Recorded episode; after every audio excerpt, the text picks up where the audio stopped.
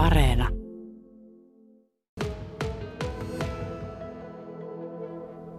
Kyllä häät on semmonen mukava koko kylän yhteinen juhla.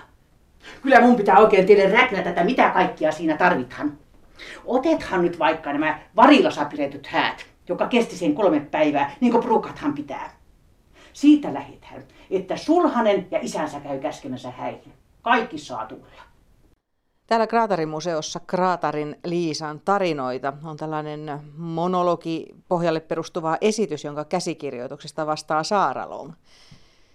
Ja sisältö liittyy kaustiseen historiaan tässä 400 vuoden aikana tästä taaksepäin. Minkälainen tilanne se oli, kun tällainen idea syntyi? Mistä se tuli? No Pekka Kivelä Virkkala seurasta otti yhteyttä ja, ja sanoi, että mahdollisesti Kaustinen saa tämän Unescon tunnustuksen tästä tämmöiselle aineettoman perinneen listalle. Ja tota, eli kaustilainen viulusoittoperinne. Ja hän kysyi, että jos mä tekisin tekstin. Ja mä sanoin, että, että jos Kaustinen saa tunnustuksen, niin kyllä mä teen tekstin. Ja kaksi tuntia siitä niin uutisissa sanottiin, että Kaustinen on sen saanut, niin pakkohan se oli lunastaa se lupaus. Varilasa seitsemän riihen lattiat purettiin hääpurppurin tanssimista varten. Teurastettiin lehmä, piti olla puoli turnyriä herneheitä, kuusi nelikkua suolattua siikaa, 150 kiloa silakoita, viinaa, kahvia ja limunaatia. No hyvänen aika tuhannen ihmistä kun tulee, niin pitää olla ethen nakkaamista. Ja pitää olla pöytiä ja kaluja, mistä sitten syödä. No niitä sitten käydään kyllä lainaamassa muista taloista, aitoista. Ei sunkaan sitä kellää kotona niin paljon ole, että riittäisi. Mutta sillä lailla autethan ja tehdään koko kylän yhteiset juhlat. Niin, miten sä päätit sitten tällaisen muodon, koska tämä on aika kiva neljän eri roolihahmon kautta katsotaan sitä historiaa taaksepäin, vähän jaksottaen vielä sitten muulla. No kun tästä kaustislaista viulunsoittoperinteestä ensimmäiset maininnat on kirkkoraadin pöytäkirjassa 1700-luvulla, niin jotenkin tuli sellainen ajatus, että haluaisi tuoda sitä historiaa. Ja, ja tosiaan tämä Virkkalaseuran Kraatarin talo, joka on tämmöinen elävä museo, niin tämähän on loistava miljö esittää tämmöistä kaustislaista historiaa niin viulunsoiton kuin munkin elämän muodon puolesta. Esitellä sitä, niin tuota, että tänne sopii hyvin ne 400 vuotta. Häätalo kuulkaa koristellaan korjaksi. Tuohan koivuja tienvarteen ja kartanolle. Sisällä vuorathan seiniä lakanoille ja kukilla. Tuohan peilejä tähän morsiustaivas. Morsiustaivahan tekemissä minä olen ollut monet kerrat ja kaffariväkenä. Miehet tarjoilee. Se kuuluu asiaan, mutta me vaimoväki tehdään, että on mitä tarjota. Kyllä meillä on monesti niin lystiä siinä, kun tehdään yhdessä häitä. Siinä sitten kuulee kaikki kylän keheruut ja tapahtumat ja senkin, että kuka kenenkin aitassa on oikein kulkenut. Neljä roolihahmoa tähän nyt sitten valikoitui kertomaan tästä Kaustisen historiasta. Minkälaisia roolihahmot ovat? Mamselli on tietysti 1700-luvun arvonsa tunteva rouva. Ja Kausenanna on tottunut palvelemaan ja tekemään asioita toisille. Sanni on kulttuurelli. Hän tietää kaikki juhlat ja Lilli on nykyaikaa. Ei hyvänen aika. Miten minä nyt jäin tähän? Minun piti mennä Marianalle ja minä jäin vaan teidän kanssa praataahan. Sanokaa nyt sille kraatarille semmoiset terveiset, että minä suittanut häntä jäädä odottamaan, että minun pitää lähteä virkkalhaan, että minä hiljastu.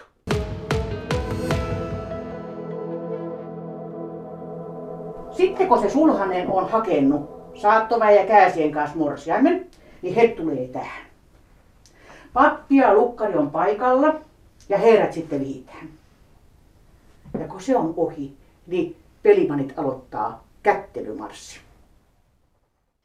No mitäs tämä 400 vuoden ajanjakson läpikäynti, niin minkälaisia ajatuksia se herätti noin? tällä kertaa, kun olet, olet historian kanssa kyllä ollut tekemisissä ennenkin? Jotenkin sitä niin havahtuu semmoisen asian, että kuinka paljon maailma on muuttunut. Kuinka paljon niin kuin, ihminen on aina tietysti samanlainen, mutta miten se ympäristö ja kaikki mitä siihen liittyy on muuttunut. Ja sitten jotenkin lohdullista, että on joitakin asioita, jotka on pysynyt. Jos nyt ajatellaan vaikka Kaustista, niin Kuorikosken kirkon rakentajien kirkko on pysynyt keskellä kylää ja viulunsoitto on jatkunut kaikki nämä vuosisadat. Miten totuusperäinen tämä on? mahdollisimman totuusperäinen, mutta tietysti se, se, siinä on tota fiktiota myös se, että nämä roolihahmot, joita sitten Paula Varilla esittää tässä monologissa. Paula Varila tuossa kuultiikin ote yhden henkilön, eli Kaussen Annan tuon 1876 vuoden henkilön esityksestä. Sä oot tottunut esittämään monologeja. Minkälainen tämä tällä kertaa on?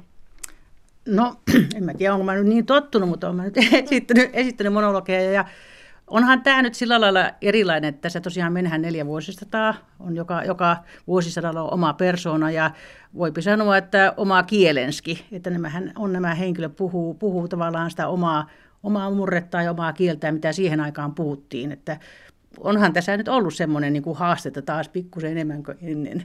Eli mitkä, minkälaiset murteet kielet tässä nyt on mukana? No tietysti tämä Mamseli puhuu nyt tietenkin tämmöistä Kokkolasta tullessaan tämmöistä ruotsinkielistä. Siinä on vähän suomen kieltä, mutta paljon tätä ruotsin kieltäkin. Ja sitten taas Kaussen Anne puhuu tietysti ihan kaustisen murretta, mikä on aina vähän itselle semmoinen jännitysmomentti, että muistan, meneekö kaikki murresanat oikein.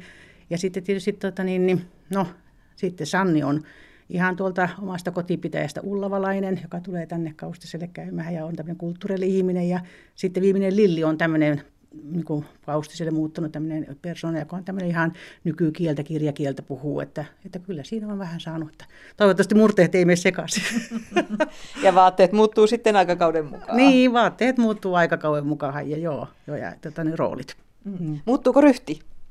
Jaa, no kyllä tässä nyt vähän joutuu ryhtiäkin muuttahan, että kyllä, se, kyllä totta kai tämä mamseli on hyvä ryhtinen, tämmöinen hienostorouva ja taas Kausen Annalla on tämmöinen vähän toinen jalka ollut sikiasta asti pökkelö, niin se on vähän tämmöinen klimppa, klimppaaja ja, ja tota niin, niin kyllä, kyllä koitetaan saa joka persoonaan semmoista omaa, omaa juttua, että ne er, erottuisi toisistaan, että ihmiset unohtaisi, että, että minä siinä sitten kuitenkin tavallaan näyttelen kaikkia neljää roolia.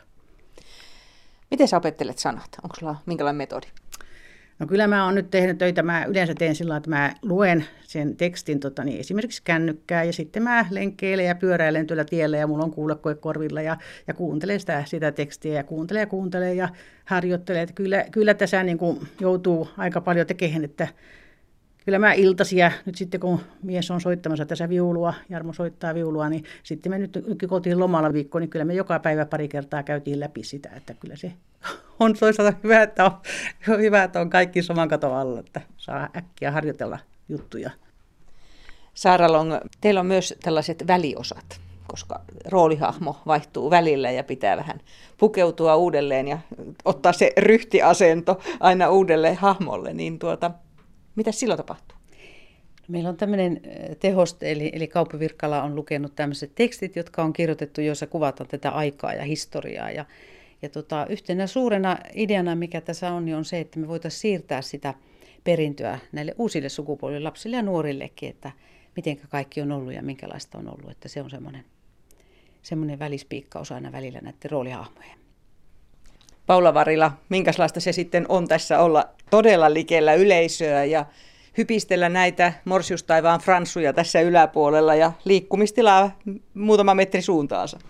No, ei tässä tietysti paljon tilaa ole, mutta jotenkin, en mä tiedä, me, mun mielestä se on semmoinen toisaalta, että, että kyllä se niin jotenkin unohtaa sitten sen, sen, että ne ihmiset on niin lähellä siinä, että, että, että en no voi sanoa, että onneksi mulla on niin huono näkö, että kun mulla ei ole silmäsi päässä, niin se on ihan hyvä mulle, että mä oikeastaan ketään tunnistakaan, ketä siellä istuu, mutta, mutta koitan kuitenkin päästä siihen rooliin sillä että mä tosiaan yritän unohtaa sen, että siinä on, että, että mä oon tosiaan sitten Kausen Anna, kun mä tähän tuvahaan astun.